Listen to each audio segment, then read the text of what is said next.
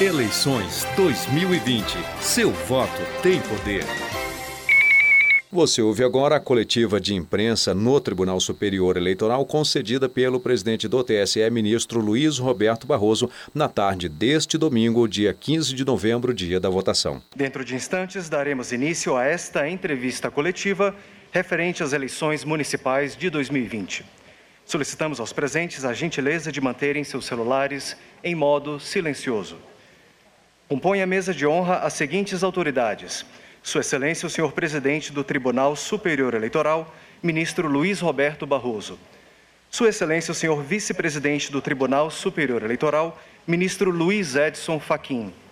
A senhora secretária-geral da Presidência, doutora Aline Osório.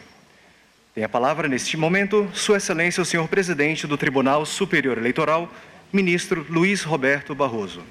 Boa tarde a todos. Já que estamos em distanciamento social, vou tirar temporariamente a minha máscara, agradeço a presença de todos aqui, de toda a imprensa. Como eu tenho dito, o papel da imprensa profissional nos dias atuais é um papel decisivo para a informação correta do público, para fazer o filtro adequado do que seja fato e opinião, e é impossível exagerar a importância do papel dos senhores e das senhoras. Eu vou fazer uma breve exposição e depois vou responder todas as perguntas nós atuamos de maneira totalmente transparente, só não vou responder o que eventualmente não, não possa saber. Portanto, descrevo um pouco o quadro atual, peço desculpas por esse pequeno atraso, mas a verdade é que eu estava atualizando as informações para poder transmiti-las todas aos senhores e às senhoras. Eu hoje estive pela manhã em Valparaíso, é, como sabem, não há eleições no Distrito Federal, e eu gostaria de acompanhar pessoalmente o nosso projeto Eleições do Futuro, que é um projeto que nós lançamos para que as empresas de tecnologia apresentem novas propostas de modelo de votação digital que possam eventualmente no futuro substituir as urnas eletrônicas. As urnas eletrônicas foram uma inovação extraordinária, nós temos muito orgulho do funcionamento delas. Registro aqui na plateia a presença do Dr. Giuseppe Giannino, que é o secretário-geral de Tecnologia, e do nosso diretor-geral, Dr. Rui Moreira. Aqui na mesa já foram apresentados meu querido amigo vice-presidente, ministro Luiz Edson Fachin, e a nossa secretária-geral, Aline Osório. A proposta de eleições do futuro é para que empresas de tecnologia apresentem modelos de votação que possam no futuro substituir as urnas que funcionam muito bem e são confiáveis, porém elas têm um custo elevado, têm uma necessidade de reposição constante. A cada dois anos nós precisamos repor cerca de 20% das urnas. Com o aumento do dólar, isso significa, eu diria, aproximadamente um bilhão de reais. E, portanto, para minimizar esse custo, nós estamos tentando um modelo alternativo de preferência de voto pelo dispositivo pessoal, sem mencionar que a licitação das urnas a cada dois anos também é um procedimento tormentoso, com muitos recursos administrativos, judicialização e atrasos que, inclusive, impediram que nós renovássemos a tempo e a hora as urnas para estas eleições, o que não produziu nenhum impacto relevante, salvo um pequeno aumento do número de eleitores por sessão, mas para as próximas eleições nós precisaremos repor uma quantidade relevante. E, portanto, lá em Valparaíso eu assisti quatro dessas demonstrações. 31 empresas se apresentaram para oferecer novos modelos tecnológicos substitutivos eh, da urna eletrônica. Todos eles vão apresentar as suas propostas ao Tribunal Superior Eleitoral e depois, com essas propostas, nós vamos nos reunir com o ministro Luiz Edson Fachin, que é o próximo presidente, e com o ministro Alexandre de Moraes, que serão os responsáveis pela organização das eleições de 2022. E, evidentemente, se tiver alguma proposta interessante e factível, nós vamos começar a pensar a forma de implantação é, de um novo modelo. Nesse momento é tudo puramente especulativo e uma eventual substituição das urnas terá que ser progressiva também porque é, essa é a forma que a gente trabalha na vida, não se muda nada é, de uma forma brusca. Portanto, essa é a primeira é, informação de atualização do dia de hoje, a ida a Valparaíso para acompanhamento das demonstrações do projeto Eleições do Futuro. Eu, sobre a normalidade das eleições, tudo está assustadoramente normal em toda parte do Brasil. Eu conversei por telefone com os presidentes da Bahia, do Tribunal Regional Eleitoral da Bahia, e deputado Jutaí, eh, deputado, presidente desembargador Jutaí Júnior. Conversei com o presidente do Tribunal Regional Eleitoral de São Paulo, desembargador eh, Valdir Noevo Campos. Conversei com o presidente do Tribunal Regional Eleitoral do Rio de Janeiro, desembargador Cláudio Brandão, e conversei pessoalmente com o presidente do, do Tribunal Regional Eleitoral de Minas Gerais. Esses são os, os maiores colégios eleitorais do Brasil é, São Paulo, Minas, Rio de Janeiro e Bahia.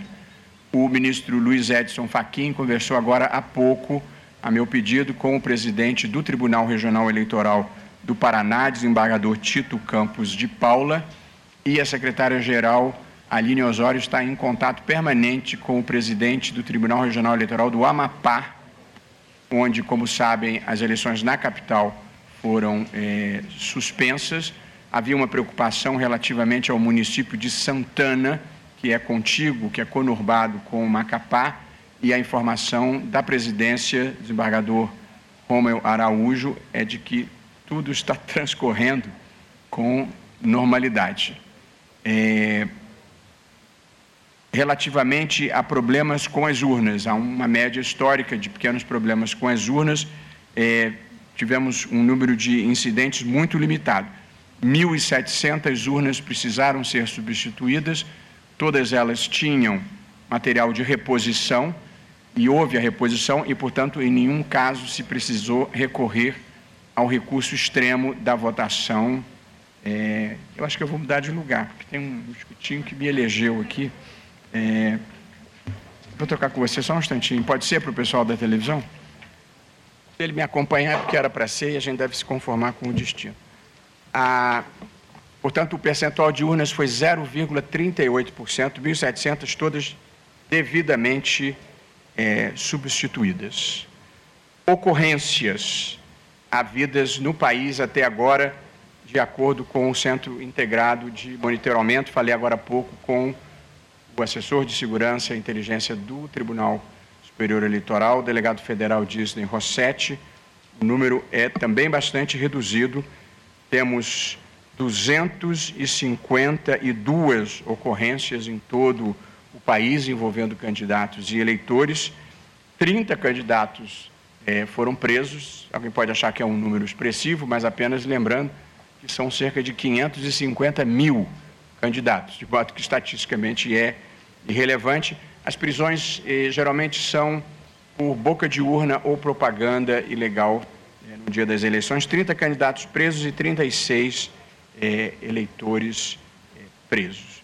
Portanto, esse é um, um breve relato é, do quadro ordinário.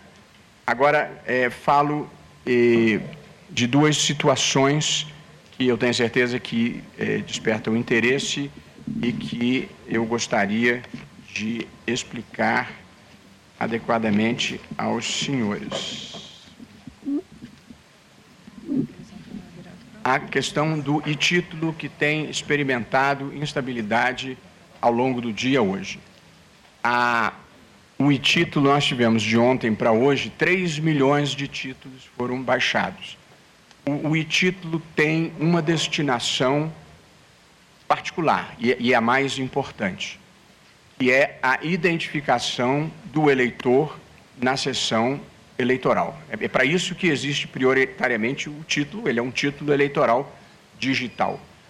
Todas as pessoas que baixaram o e-título no seu celular e o apresentaram para votar ao longo do dia de hoje, ele teve o funcionamento perfeito.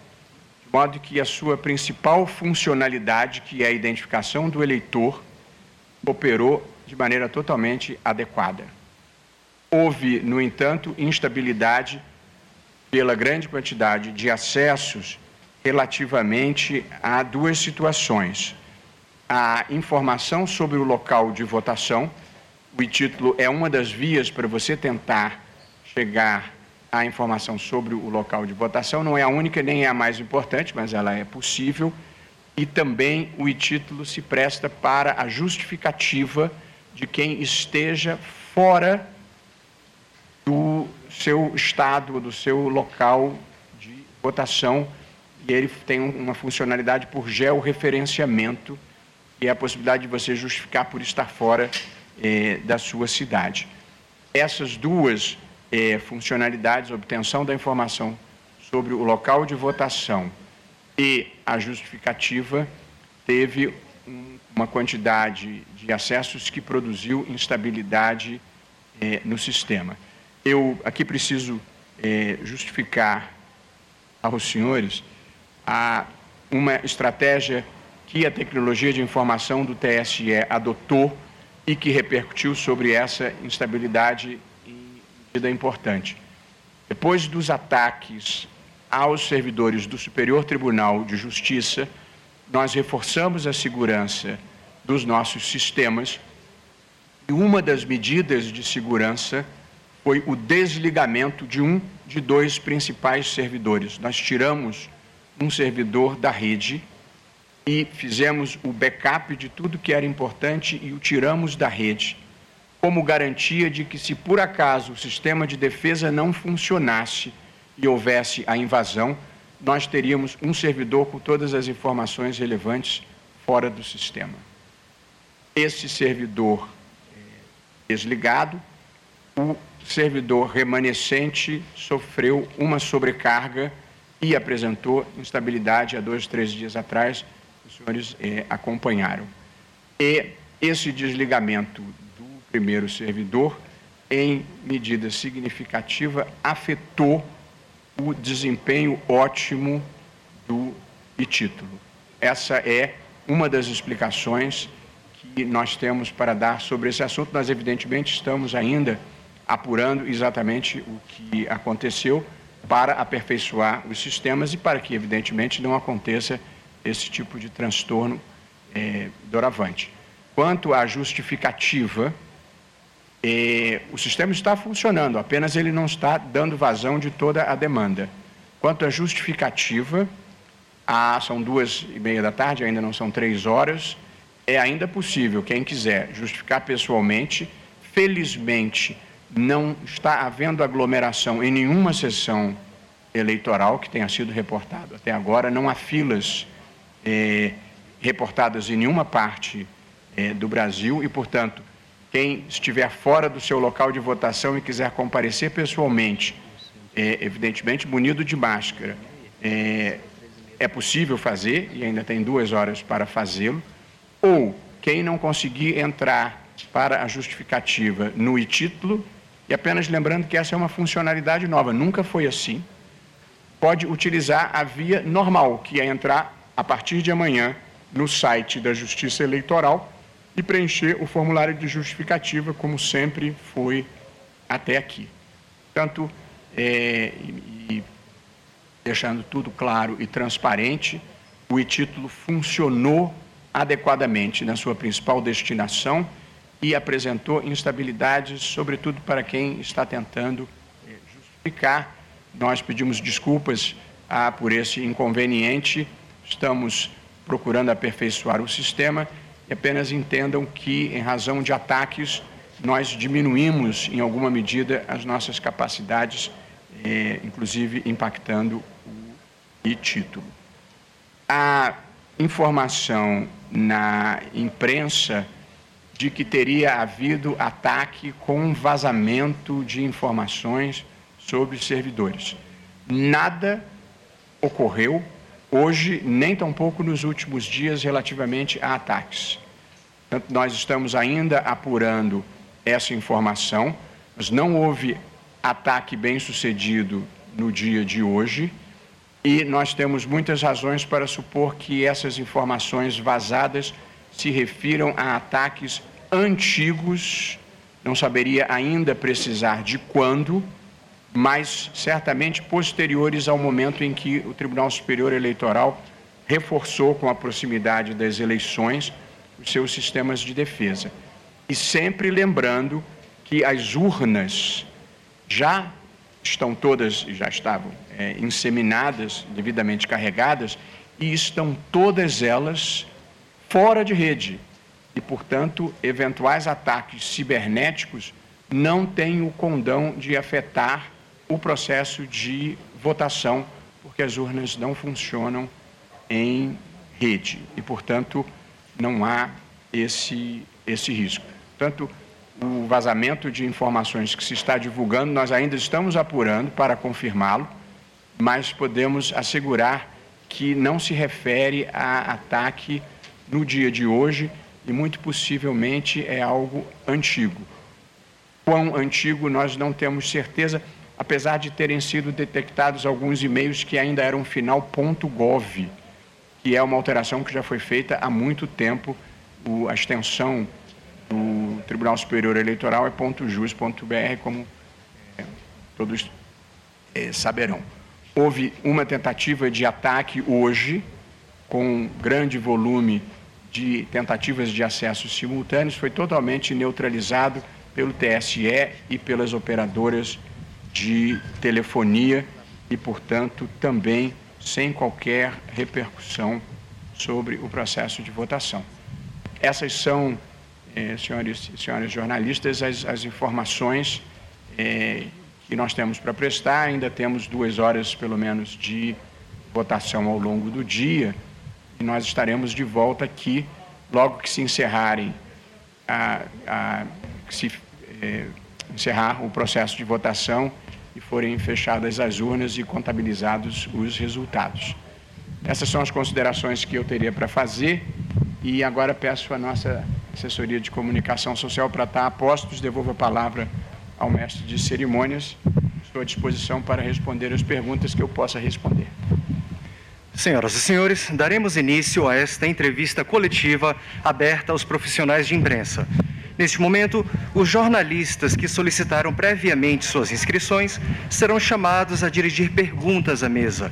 Solicitamos a gentileza de que o façam somente após o anúncio do nome do profissional e do veículo de comunicação respectivo. Para mediar os trabalhos, tem a palavra a senhora assessora-chefe de comunicação do TSE, Mariana Oliveira. Boa tarde, pessoal. Vamos chamar primeiro Felipe Amorim, do UOL. Gentileza, pode vir aqui perguntar. É, ministro, hoje pela manhã, muitos eleitores relataram que não conseguiram encontrar o local de votação porque o local de votação mudou. Eu queria saber se o TSE tem uma estimativa de quantos eleitores tiveram o local de votação alterado nessa eleição e se todas essas alterações foram é, relacionadas à questão da licitação das urnas que, de substituição que não ficou é, pronta a tempo. E, e, também se o senhor puder detalhar essa questão do ataque de, de negação de serviço, acho que o nome é esse que o senhor falou, só para a gente poder diferenciar de um ataque hacker, o que é que é exatamente isso. Obrigado. Muito obrigado, Felipe. Eu não saberia dizer de cabeça, mas posso apurar para lhe transmitir até o final do dia quantos, eh, quantas alterações ocorreram. Elas predominantemente ocorreram, sim, em razão de nós não termos conseguido, o Tribunal Superior Eleitoral não conseguiu concluir é, a licitação. A licitação só foi homologada já na minha gestão, logo, logo que eu entrei, na primeira semana, eu homologuei, mas houve problemas de é, deficiência técnica num primeiro momento, depois houve impugnações administrativas, depois houve judicialização e depois veio a crise da pandemia. Portanto, ministra Rosa Weber se empenhou pessoalmente ao máximo e não tem responsabilidade nenhuma, mas não foi possível renovar ah, essas urnas. E, portanto, a solução foi aumentar o número de eleitores por urna. Nós tínhamos uma média de 380 eleitores por urna e, em alguns lugares, esse número passou para 430. Essa foi a situação. No geral, Felipe, nós não mudamos propriamente o local de votação. O que mudou foi a sessão eleitoral. Como vocês saberão, o local de votação é, por exemplo, e muito comumente uma escola. Mas nessa escola você tem três, quatro, cinco, dez sessões eleitorais. No geral, a mudança foi no, você ia no mesmo local de, de votação, mas apenas alterava a sua sessão eleitoral, o que minimizava um pouco o transtorno do eleitor, porque ele tinha que se deslocar internamente dentro de um local de votação. Mas, é, enfim, é, e, e, nós estimulamos os eleitores ao longo do período a apurarem no site da Justiça Eleitoral o novo local de votação. A, sobre a questão é, do, do ataque, eu, para falar a verdade, eu tive conhecimento recente, porque aconteceu agora há pouco, soube que foi neutralizado, que foi esta tentativa de simultaneamente você ter uma grande quantidade de pessoas entrando para ver se você derruba o sistema. E isso foi neutralizado pelo TSE com o auxílio das empresas de telefonia. Eu me comprometo a, na entrevista das 17 horas, se houver algo de relevante sobre esse assunto a ser compartilhado, a trazer para todos vocês. É, só corrigindo a entrevista às 20 horas. Vou chamar a jornalista Amanda, do Jornal Estado de São Paulo.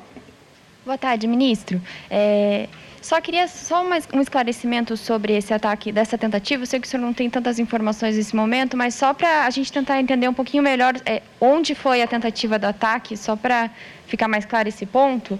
E aí, sobre o e-título, se vocês tiverem essas informações de quantas, qual que era a expectativa é, de download para o aplicativo, é, quanto também foi, é, e também se essa, essa falta de justificativa que as pessoas eventualmente não consigam fazer pelo e-título hoje, ela vai é, se apresentar num primeiro momento como dado de abstenção de votos que também é uma das preocupações que, que se tem nessa, nessa eleição em razão da pandemia. É, por enquanto é isso. Mas... Obrigada, ministro. Ok. Ah, quanto ao, ao título e a justificativa, eu posso te responder com facilidade. Amanda, quanto ao ataque, eu vou te dar a mesma resposta que dei para o Felipe. É, assim que eu tenha mais informações, eu compartilho. Ah, o e-título foram baixados cerca de 13 milhões de e-títulos sendo que 3 milhões apenas de ontem para hoje. É, eu vou confirmar essa informação para ser. Yuri, correto. Então, 13 milhões de títulos é, baixados e a justificação, ou a justificativa de não comparecimento vai ser feita, Amanda, como sempre foi.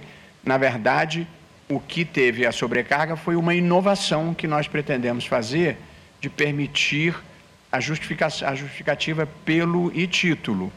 A, como disse, está é, funcionando, apenas, infelizmente, não, é, pela sobrecarga, não pôde atender a todo mundo. Evidentemente, houve um subdimensionamento ou algum problema técnico, é, mas, sobretudo, causado pela questão que eu falei do desligamento de um dos servidores. O ideal é que não tivesse acontecido, mas é, a gente vai aprendendo ao longo do, do, caminho. Um verso bonito do poeta Antônio Machado, em que diz: Caminante não há caminho, se esse caminho al andar. É uma novidade, tivemos uma dificuldade é, e vamos consertá-la é, já para o segundo turno.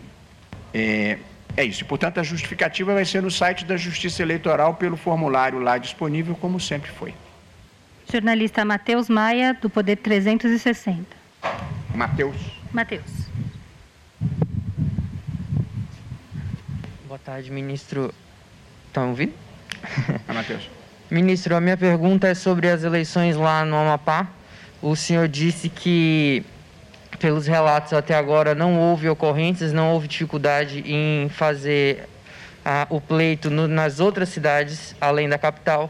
Então, a minha pergunta é por que foi adiada a, a eleição na capital? E se de fato houve, muito disse-me disse sobre isso, se de fato houve uma ligação do presidente do Senado, Davi Alcolumbre, para o senhor em relação a isso ou não. Obrigado. Pois não. A, a, o adiamento no Amapá se deveu a um pedido do presidente do Tribunal Regional Eleitoral do Amapá, desembargador Romeu Araújo, transmitindo decisão unânime do Pleno do Tribunal que solicitava o adiamento das eleições somente em Macapá. O pedido dele era de adiamento em Macapá. Como regra geral, em direito, Mateus, um juiz e um tribunal decidem nos limites do pedido. Ainda assim, como poderia haver mais de uma percepção do problema, eu pessoalmente telefonei para o diretor geral da Polícia Federal, que me encaminhou um relatório reservado.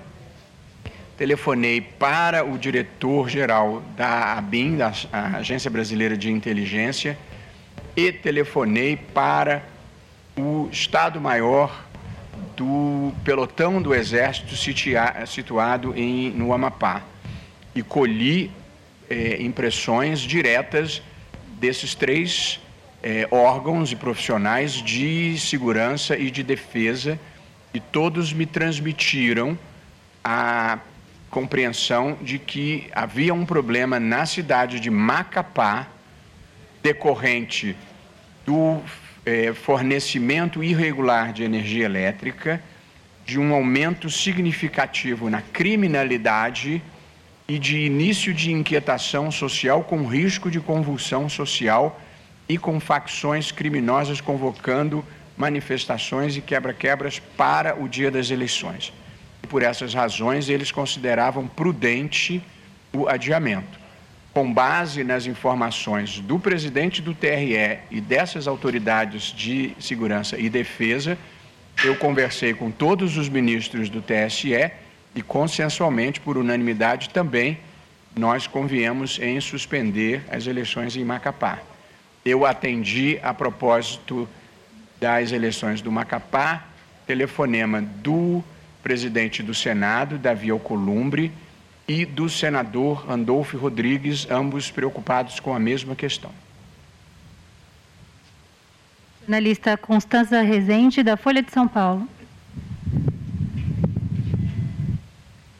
Ministro, é, mais cedo o senhor também tinha atribuído o problema né, na estabilidade do sistema aos eleitores, né, porque brasileiro é, deixa para a última hora, enfim. É, isso também já não tinha sido objeto de uma prevenção do tribunal? Vocês não esperavam que também ia ter essa demanda por conta é, de brasileiro deixar por cima da hora? Eu, eu absolutamente não atribuí a responsabilidade aos eleitores, não. Responsabilidade minha eu assumo. Portanto, o sistema tinha que estar preparado para receber todos ao mesmo tempo agora. É, eu apenas mencionei incidentalmente o fato de que nas últimas 24 horas houve 3 milhões de downloads de, do aplicativo. Mas não é culpa, enquanto o prazo está funcionando, o eleitor tem direito. Não, não culpei ninguém, não. Quem tem direito não tem culpa. E o que está sendo feito agora para conseguir, no prazo mais rápido possível, regularizar o acesso ao sistema? Nós estamos em contato com a empresa que produziu o aplicativo e com o, o Google e dar o suporte técnico para ver se conseguimos regularizar para agora, se não for possível regularizar para agora, regularizar tão logo para tão logo quanto possível. Agora, sobre as prisões e, e as ocorrências, o senhor citou muitos candidatos e alguns eleitores. Também teve é, ocorrência grave por conta de milícia, tráfico, de não deixar acesso de eleitores? Não, eu conversei com o presidente do Tribunal Regional eh, Eleitoral do Rio de Janeiro, que é o estado onde essa é uma questão mais problemática, e ele me disse que a eleição está correndo na mais absoluta tranquilidade, sem nenhum tipo de ocorrência eh, relevante de, de violência. Tá bom, obrigada.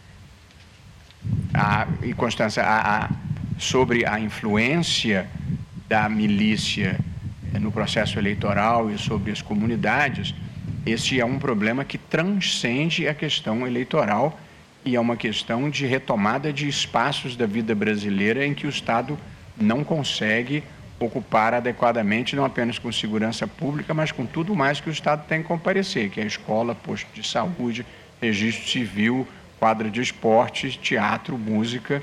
Tanto há um problema no Brasil associado tanto ao tráfico quanto às milícias, que são áreas em que o Estado perdeu o controle e esse é um problema relevante que nós temos que ser capazes de equacionar e enfrentar, mas não são propriamente um problema da justiça eleitoral. Mas o que a justiça eleitoral pode fazer enquanto isso? Tem algum diálogo com as autoridades? Está, tendo, está sendo feito algum trabalho hoje?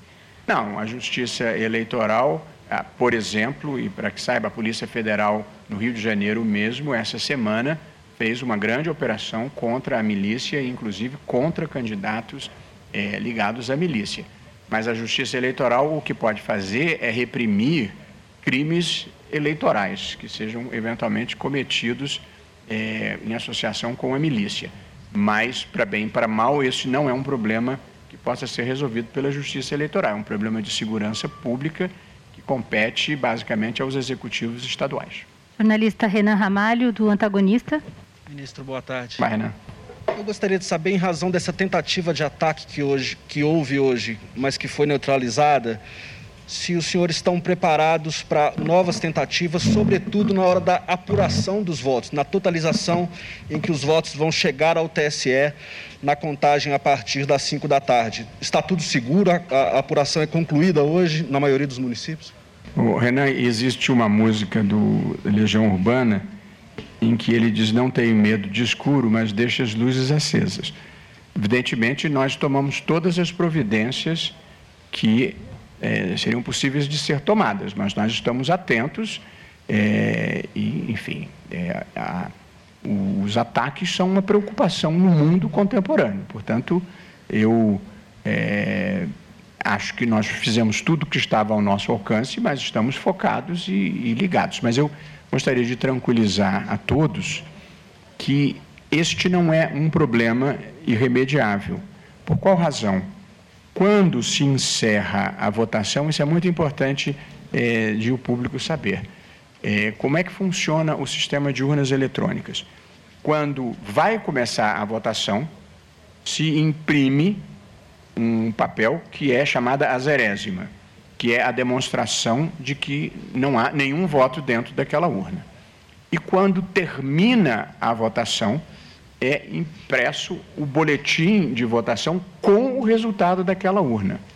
Esse resultado é impresso e é distribuído aos dirigentes partidários, aos partidos, aos fiscais e a todo mundo que tem interesse, inclusive é fixado fora do local de votação. Portanto, já há o resultado. Esse resultado depois é enviado ao TRE por um circuito interno, por uma rede interna, e depois encaminhado ao Tribunal Superior Eleitoral. Todos os cuidados possíveis foram tomados e nós temos a expectativa de que não haverá problema.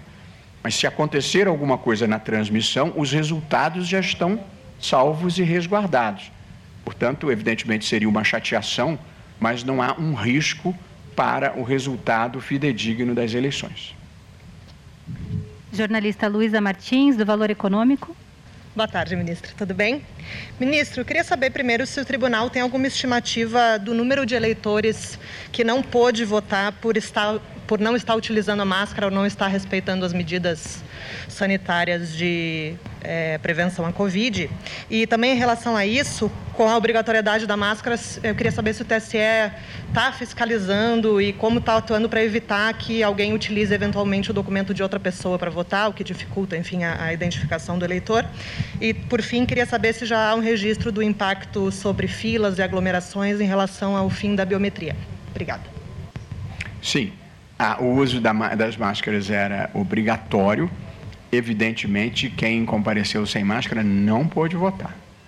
É, eu não tive nenhum relato de uma situação como tal vinda dos presidentes com quem eu é, falei, é, e mesmo uma das mesárias em alguma parte do Brasil, que é minha filha, me disse que na sessão dela também não aconteceu é, em nenhuma hipótese. Eu mesmo recomendei que ela levasse umas cinco máscaras próprias para, se acontecesse um incidente, ela poder fornecer a máscara é, e solucionar isso. Portanto, eu não tive nenhum relato, Luísa, de incidente envolvendo o comparecimento sem utilização de máscara. E eu espero ter essa resposta precisa no final do dia, mas os presidentes com quem eu falei pessoalmente, que foram Bahia, São Paulo, Rio e Minas, todos disseram que a votação foi extremamente tranquila, o que me deixou intranquilo, porque é, uma outra preocupação que nós temos é com a abstenção. E, portanto, quem acompanhou a minha atuação nas, nos últimos dias nós temos feito uma convocação geral para o comparecimento às urnas. É preciso reconhecer que nós estamos é, numa pandemia, mas, por outro lado, eu via a sociedade muito mobilizada. Portanto, nós vamos saber no final do dia como foi a ponderação entre mobilização e temor da pandemia. Mas as medidas de segurança que nós adotamos, de todos os mesários estarem com máscaras que poderão, cada um recebeu três máscaras para trocar ao longo do dia, face shield e um frasco próprio de álcool gel, e os eleitores de máscara, respeitado o distanciamento social, o risco era mínimo. Portanto, o eleitor que esteja nos ouvindo e que ainda não votou, pode ir, tome os cuidados necessários, que é seguro e nós estamos precisando, a democracia brasileira, do comparecimento maciço da, das pessoas que têm condição, capacidade eleitoral, porque a democracia depende de ser cultivada regularmente. Pessoal, só alertando que nós temos oito repórteres inscritos, então não vamos aceitar, aceitar mais inscrições. Matias Broteiro, da CNN. Ministro, boa tarde. É, eu queria saber se já há uma estimativa sobre quantas é, justificativas foram realizadas. A última informação que a gente tem, se não me engano, é por volta de 8 da manhã, mais ou menos 400 mil justificativas tinham sido com, é, contabilizadas. Depois que aconteceu todo esse problema com o título, o senhor já tem uma, um número mais atualizado nesse sentido? Não, eu nesse momento não tenho, mas já tinham passado de 500 mil é, em, na última vez que eu me é, informei. Mas eu, nesse momento, ainda estou mais preocupado, Matias, com os comparecimentos do que com as ausências. Mas nós vamos contabilizá-las assim, assim, que seja o caso. Já aproveitando então o gancho que o senhor deu das ausências, é, o senhor acredita num, é, mais ou menos quanto por cento, se é que o senhor acredita numa redução no número de pessoas que vão votar esse ano? O senhor já tem uma ideia desse número, é, de se, se deve haver uma redução e se sim, mais ou menos quanto por cento? Por causa talvez até da pandemia. Ah, não, certamente seria por causa da pandemia, não, não, não haveria outra razão, Matias. Eu, a, a, minha expectativa é que, é que não houvesse um aumento significativo é, de, de abstenções. É, o nível histórico é 20%. Eu desejaria que fosse menos do que isso, porque acho que esse é um momento histórico importante na vida brasileira e na vida das democracias e que, portanto, a participação seria muito relevante, mas a gente também não deve fechar os olhos para a realidade. Portanto, eu acho que há uma possibilidade real de termos um pequeno aumento nesse percentual. Eu não saberia, eh, nesse momento, quantificar. A... Juízes são bons de comentar videotape e não de fazer previsões para o futuro. Só mais uma pergunta para esclarecer a questão do ataque. É, salvo engano, o senhor primeiro disse que não houve é, ataque aos servidores e depois o senhor disse que é, houve uma tentativa de ataque registrada hoje. Então eu queria entender essa. Então houve de fato uma tentativa de ataque registrada hoje, mas não foi direcionada aos servidores, é isso? Não, não, não foi bem isso que eu falei. É, é porque houve uma notícia é, de que teria havido um vazamento ah, dos dados dos servidores, mas dos servidores não são os computadores, não, os servidores são os funcionários. Foi, foi isso que causou a confusão. Ah, houve notícia de que teria havido um vazamento com dados dos funcionários do TSE.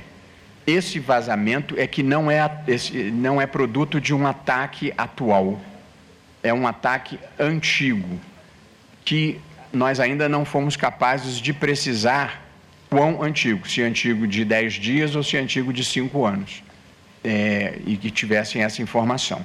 E, esse é um fato. Vazamento de dados de servidores. O outro é, houve de fato uma tentativa de ataque hoje, é, com essa, esse, é, uma quantidade de acessos maciços para tentar derrubar o sistema esse foi neutralizado e não produziu nenhum tipo de impacto. Só para finalizar, houve alguma tentativa, é, tentativa não, perdão, é, necessidade de utilização de eleição manual até agora? Alguma é, dessa necessidade hoje, pelo menos? Não, até agora não. O que nós tivemos foi a situação de 1.700 urnas que precisaram ser substituídas Todos os TREs têm um estoque sobressalente que deu conta dessas substituições e em nenhum estado da federação, até a hora que eu entrei aqui, havia precedente de votação manual. Obrigado, ministro. Repórter Marina Francischini, da Globo News.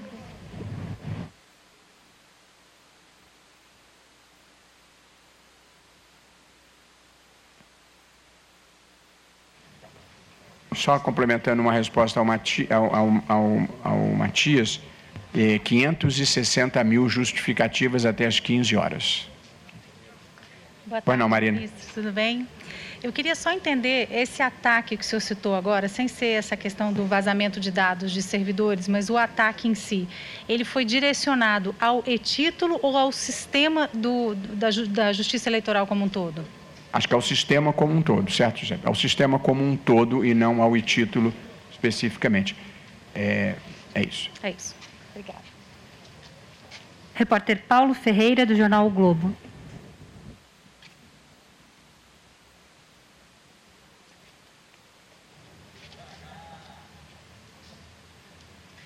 Boa tarde, ministro. É, primeiro, eu queria perguntar se já houve registros de ataques semelhantes em outros pleitos, como esse que o senhor relatou. É, e a segunda pergunta é relacionada ao uso né, de aplicativos em próximas eleições. É, a gente sabe que a urna eletrônica ela tem sido utilizada com eficiência desde 96, mas há muitos políticos que questionam, inclusive o presidente da República. Eu gostaria que o senhor comentasse, diante desse contexto, é, se já é considerada a melhor opção já no próximo pleito, em 2022, a utilização de um outro modelo de votação. E, por último, é, eu queria fazer uma pergunta em relação à utilização de máscaras. A gente viu que tem uma foto já do presidente em uma sessão no Rio de Janeiro sem máscara e todos os mesários dessa sessão também sem máscara. É, o senhor considera adequado esse comportamento? Isso é passível de alguma sanção? É, é contra as recomendações do TSE? Queria que o senhor comentasse um pouco sobre isso. Obrigada. Ah, eu começo pela segunda, Paula. E, quanto às urnas, de fato elas estão aí desde 1996, nunca se documentou nenhum tipo de fraude. Eu sou juiz, eu trabalho com fatos e provas. Se alguém trouxer um fato e uma prova de que aconteceu alguma coisa errada, eu imediatamente vou cuidar de apurar. Eu gosto de dizer, não tenho paixão por urnas eletrônicas, e sim por eleições limpas. De modo que o meu papel é enxergar além da fumaça, além da retórica política e ver se há fatos que precisem ser apurados. A Justiça Eleitoral, ela apura algum fato quando recebe uma representação ou uma provocação adequada feita por uma parte legítima. Se alguém trouxer alguma documentação de que houve fraude, nós vamos apurar imediatamente. As únicas informações de fraudes existentes até agora todas foram comprovadas como notícias fraudulentas pelas agências checadoras de notícia, nem pelo TSE. De modo que nós não temos nenhuma razão para duvidar do sistema. A urna, a, o sistema de voto impresso, houve um projeto de lei aprovado no Congresso que o Supremo derrubou por inconstitucionalidade, por ver problemas diversos, desde quebra de sigilo até um risco real, factual, que é o seguinte: o candidato que perde no Brasil, nos Estados Unidos e em toda parte do mundo, geralmente ele não diz, puxa, eu perdi, o meu outro candidato teve merecimento. Geralmente ele diz que perdeu por algum motivo injusto, geralmente algum tipo de fraude. Se você imprime voto, todo mundo que perder vai pedir conferência dos votos. Você vai criar um inferno gerencial de conferência de voto impresso com solução dada pelas urnas isso vai ser judicializado, a vida vai virar um inferno e daqui a pouco vai estar todo mundo se queixando que também as eleições no Brasil são judicializadas. Portanto, não ter voto impresso é uma solução óbvia e natural para um sistema que está funcionando bem.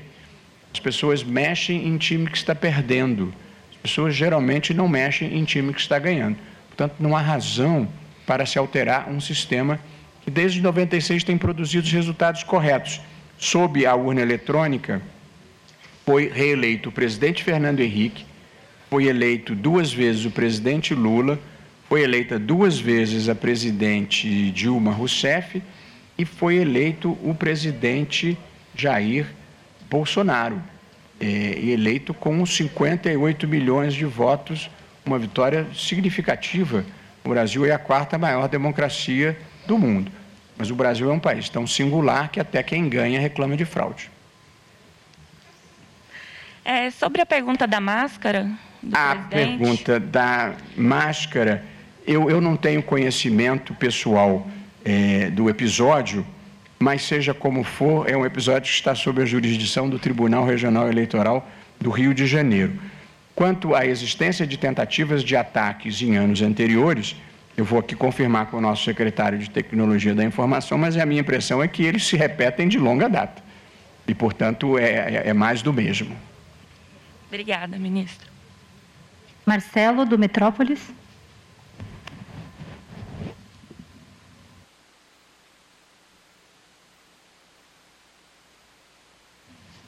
Presidente, é, boa tarde. Eu gostaria de voltar à questão do Amapá por uma curiosidade.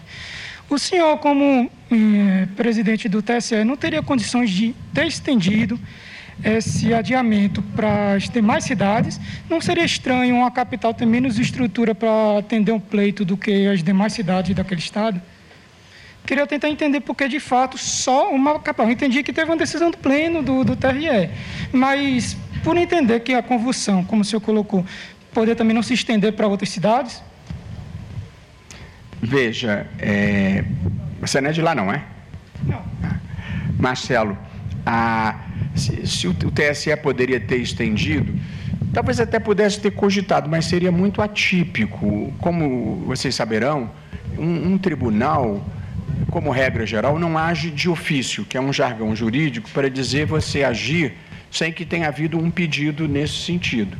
Portanto, seria muito atípico nós, aqui de Brasília, que às vezes fica um pouco longe do Brasil, decidirmos sobre uma questão que envolve o Amapá, diferentemente do que foi pedido pelo presidente do Tribunal Regional Eleitoral e recomendado pelas autoridades que eu me referi anteriormente de ter feito contato, a Polícia Federal, a, a BIM e o comando eh, militar da, daquela região.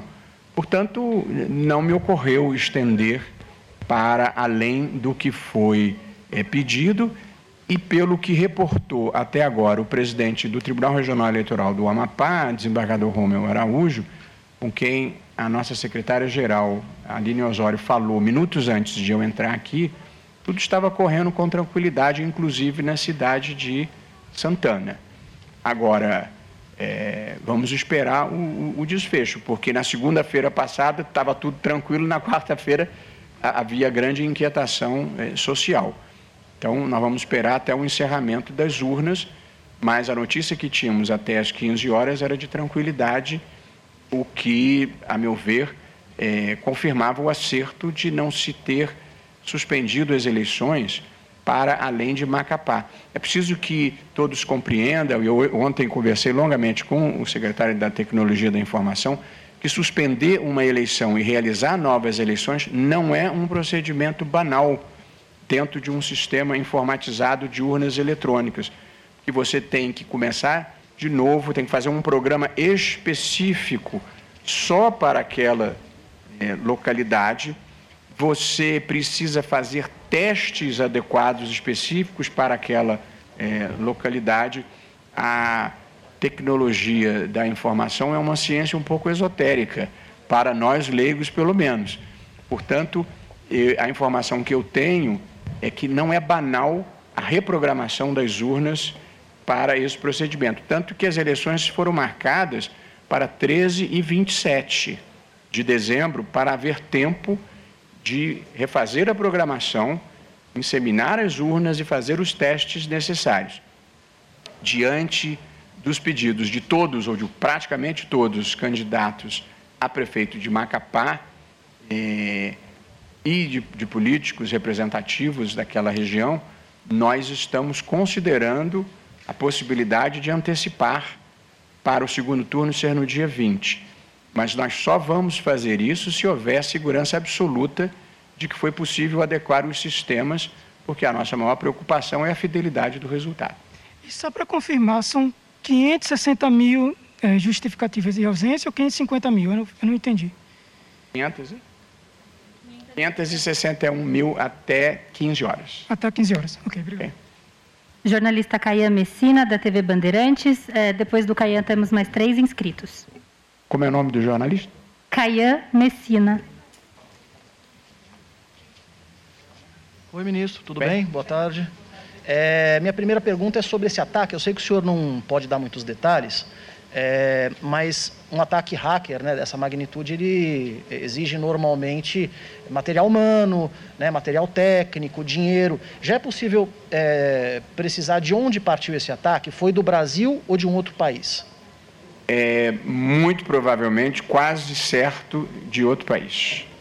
E às vezes você sofre ataque de outro país e alguém aqui reivindica apenas para ter a popularidade ou o crédito, mas muito provavelmente terá sido um ataque de fora do Brasil. Obrigado. Minha última pergunta é sobre é, os problemas na instabilidade no e-título, né? É, como o senhor mencionou, existe é, um estudo futuro, né, para que as pessoas passem a votar pelo celular, né? Enfim, é, essa instabilidade hoje em algo que tecnicamente é mais fácil, né, como uma justificativa, né, é, como saber onde que as pessoas devem seguir, é, pode atrasar o cronograma para que no Brasil nós tenhamos num futuro próximo a votação totalmente pelo celular? Obrigado. Veja, o, o e-título ele é importante, Caian, mas ele não é a atividade fim do Tribunal Superior Eleitoral. Quer dizer, a atividade fim é você ter uma votação idônea e uma apuração igualmente idônea. É, portanto, esses sistemas, desde que implantados desde 1996, nunca apresentaram resultados discrepantes da realidade. Tanto a atividade fim sempre funcionou bem. O e-título, para a sua função principal, identificação do eleitor, ele também funcionou bem. A parte que trouxe a instabilidade foi uma inovação. Na vida, quando você inova, você de fato está sujeito a uma fase de testes de tentativa e erro que acontecem na vida. Por essa razão, eu disse logo no começo que, mesmo que se venha a mudar a, o sistema para um sistema de votação digital, puramente digital, isso vai ser implantado progressivamente e com testes para que não se tenha é, um problema. Mas nós só vamos mudar do sistema de urnas eletrônicas para o sistema é, digital no dispositivo pessoal se e quando houver segurança absoluta. Agora, o mundo hoje é, é um mundo em que se fazem transações de milhões de dólares de um país para outro usando o telefone celular. Portanto, eu sou convencido de que se vai encontrar uma forma segura de fazer o voto e é preciso que seja auditável, como o nosso sistema de urnas é auditável. Ele apenas não produz votos impressos, mas ele é auditável. Jornalista Romualdo Souza, da Rádio Jornal.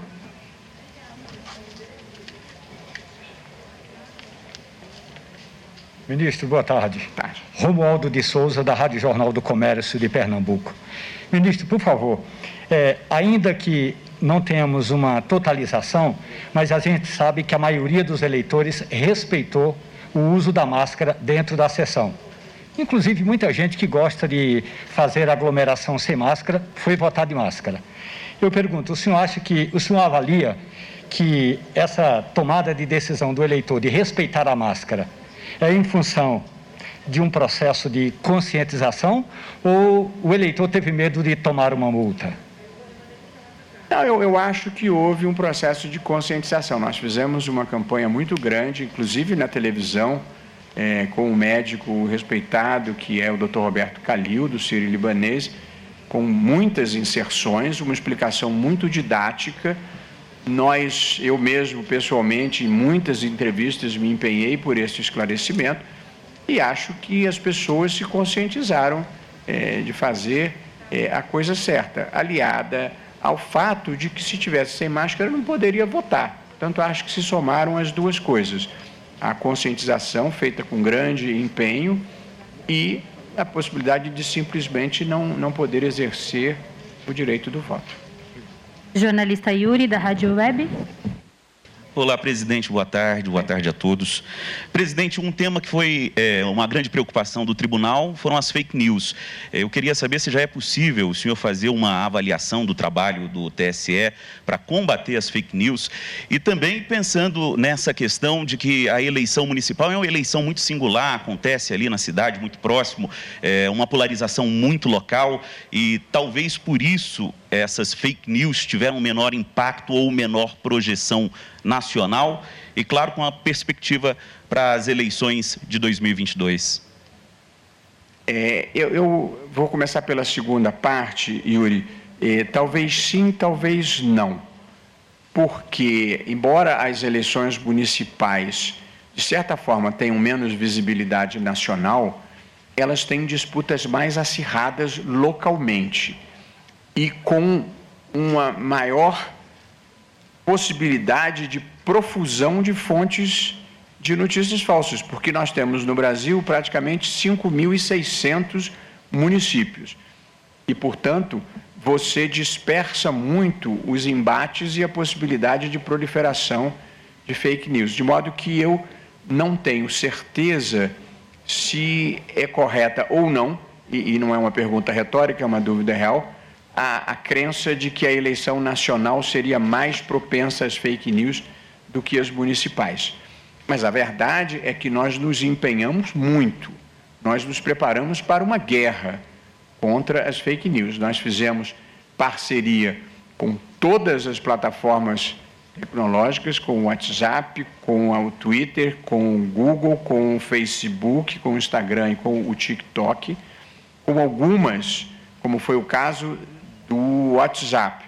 Nós desenvolvemos pioneiramente ferramentas específicas para combater a desinformação, como um, um chatbot que permitia que nós imediatamente mandássemos informação correta para todos os usuários cadastrados e um canal direto de comunicação para eliminar os disparos em massa, que é uma forma de você é, difundir fake news além de termos feito parceria com todas as mídias sociais para elas derrubarem as contas que mostrassem o que se chama de comportamentos coordenados inautênticos. São os perfis falsos, os disparos ilegais em massa, o uso abusivo de robôs.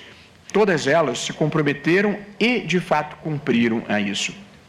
E aqui há uma observação importante que os senhores já terão notado as empresas de tecnologia, como essas que eu citei, elas mudaram de atitude. O comportamento que elas mantinham durante as eleições de 2016 nos Estados Unidos, no Brexit e mesmo 2018 aqui, era: eu não interfiro, eu não me meto, eu sou apenas a via pela qual trafegam as informações e, portanto, eu não quero nem saber, porque eu não sou censor privado. A verdade é que elas passaram a ser um instrumento grave de deterioração da democracia e comprometimento do debate público. Passaram a ter uma perda de imagem, passaram a ser convocadas eh, para depor em, em, em casas legislativas eh, em outras partes do mundo e elas mudaram de atitude. E as plataformas eletrônicas são parceiras hoje do enfrentamento das fake news e, portanto, acho que isso foi decisivo para minimizar o impacto. Além disso, nós fizemos é, uma coalizão, um conjunto de parcerias com todas as nove agências checadoras de notícias. Há um business novo no mundo para jornalistas profissionais que é a checagem de, de notícias. E toda notícia que era suspeita, sobretudo quando relacionada com o processo eleitoral, nós imediatamente colocávamos num grupo que criamos do TSE com as agências checadoras de notícia. Elas checavam, imediatamente colocavam a informação correta no seu site. Nós colocávamos no nosso site, onde abrimos uma página chamada Fato ou Boato, e ainda fizemos uma parceria com todas as empresas de telefonia para ter acesso, as pessoas terem acesso gratuito a essa página sem descontar do seu pacote de dados e atuamos maciçamente com a comunicação social liderada pela Mariana de Oliveira, sempre que nós apurávamos uma notícia verdadeira, ou sempre que nós verificávamos uma notícia falsa e restabelecíamos a verdade, nós íamos imediatamente à imprensa, não apenas ao local onde ela saiu, mas toda a imprensa, e procuramos inundar o mercado com a notícia verdadeira. Um conselho, uma sugestão, eh, nós ouvimos da Cristina Tardáquila da Lupa, ela disse: a melhor forma de combater fake news é você ter mecanismos de fazer uma derrama de notícias verdadeiras, é, enfim, superando aquela falsidade. Fizemos uma campanha de grande sucesso com o youtuber Atila Yamarino na televisão para desestimular o uso de é, notícias fraudulentas e campanhas de desinformação. Portanto, o esclarecimento e a conscientização e algum grau de risco nos livrou, eu penso, dos inocentes úteis que eram os que transmitiam sem prestar muita atenção, dos amadores que passaram a calcular haver algum risco em transmitir notícia falsa, e os profissionais, esses você não derrota com campanhas de esclarecimento, mas esses nós mandamos a Polícia Federal atrás deles. E fizemos é, é, prisões em flagrante em diversos locais de origem de fake news, demos o máximo de divulgação para esses episódios e isso também funcionou como um desestímulo. Portanto, parceria com as empresas de tecnologia, parceria com as agências de notícia, campanhas de esclarecimento e contando com a imprensa profissional para nós inundarmos o mercado com notícias verdadeiras. Nós temos a impressão, eh, Yuri, que nós ganhamos essa batalha, pelo menos as informações fraudulentas não tiveram um papel relevante nessas eleições. Presidente, ainda sobre o ataque, apenas uma dúvida. É, esse ataque ele foi uma tentativa de derrubar o sistema com múltiplos acessos ou chegou a ser uma tentativa de sequestrar algum dado, a, a, algo do servidor do TSE? A informação que eu tenho é que foi uma tentativa de derrubar o sistema. Todas as informações sobre o ataque, tanto esse quanto o que eu considerei antigo, eu vou atualizá-los todos na próxima entrevista, vou me reunir com a tecnologia da informação para nós termos mais detalhes. Eles mesmos estão apurando o que aconteceu. O que eu posso dizer é que está tudo funcionando bem. E o ponto que funcionou mal, que foi a questão da justificativa pelo e título, não teve nenhuma relação direta com ataque, embora indireta tenha tido, que foi pelo fato de se ter desligado um dos servidores. Okay, obrigado. Última pergunta do jornalista André Spigariol, da Cruzoé. Boa tarde, presidente. Boa tarde, vice-presidente. Senhor presidente, eh, o senhor se referiu recentemente, agora há pouco, sobre a totalização dos votos. Sabemos que as urnas eletrônicas não estão na internet, mas o sistema de totalização envolve um tráfego eh, de dados para a totalização, para a apuração. E, e, essa informação coincide também com a divulgação de, deste ataque hacker. Alguns deputados, alguns parlamentares donos de mandato, eles já estão ensaiando uma retórica ali de questionar justamente a, a totalização dos votos. O senhor espera que, com essas informações, com esse burburinho que se gerou na sociedade, haja um aumento da judicialização, pedidos de recontagem em virtude desses ataques? Veja, é, o, o, tráfico de dados se dá também por uma rede interna, não é propriamente pela internet. Eu mesmo me reuni com todas as empresas de telefonia na semana passada que são responsáveis pela estabilidade do sistema de transmissão desses dados. Tudo parece estar é, seguro e, e, e tranquilo.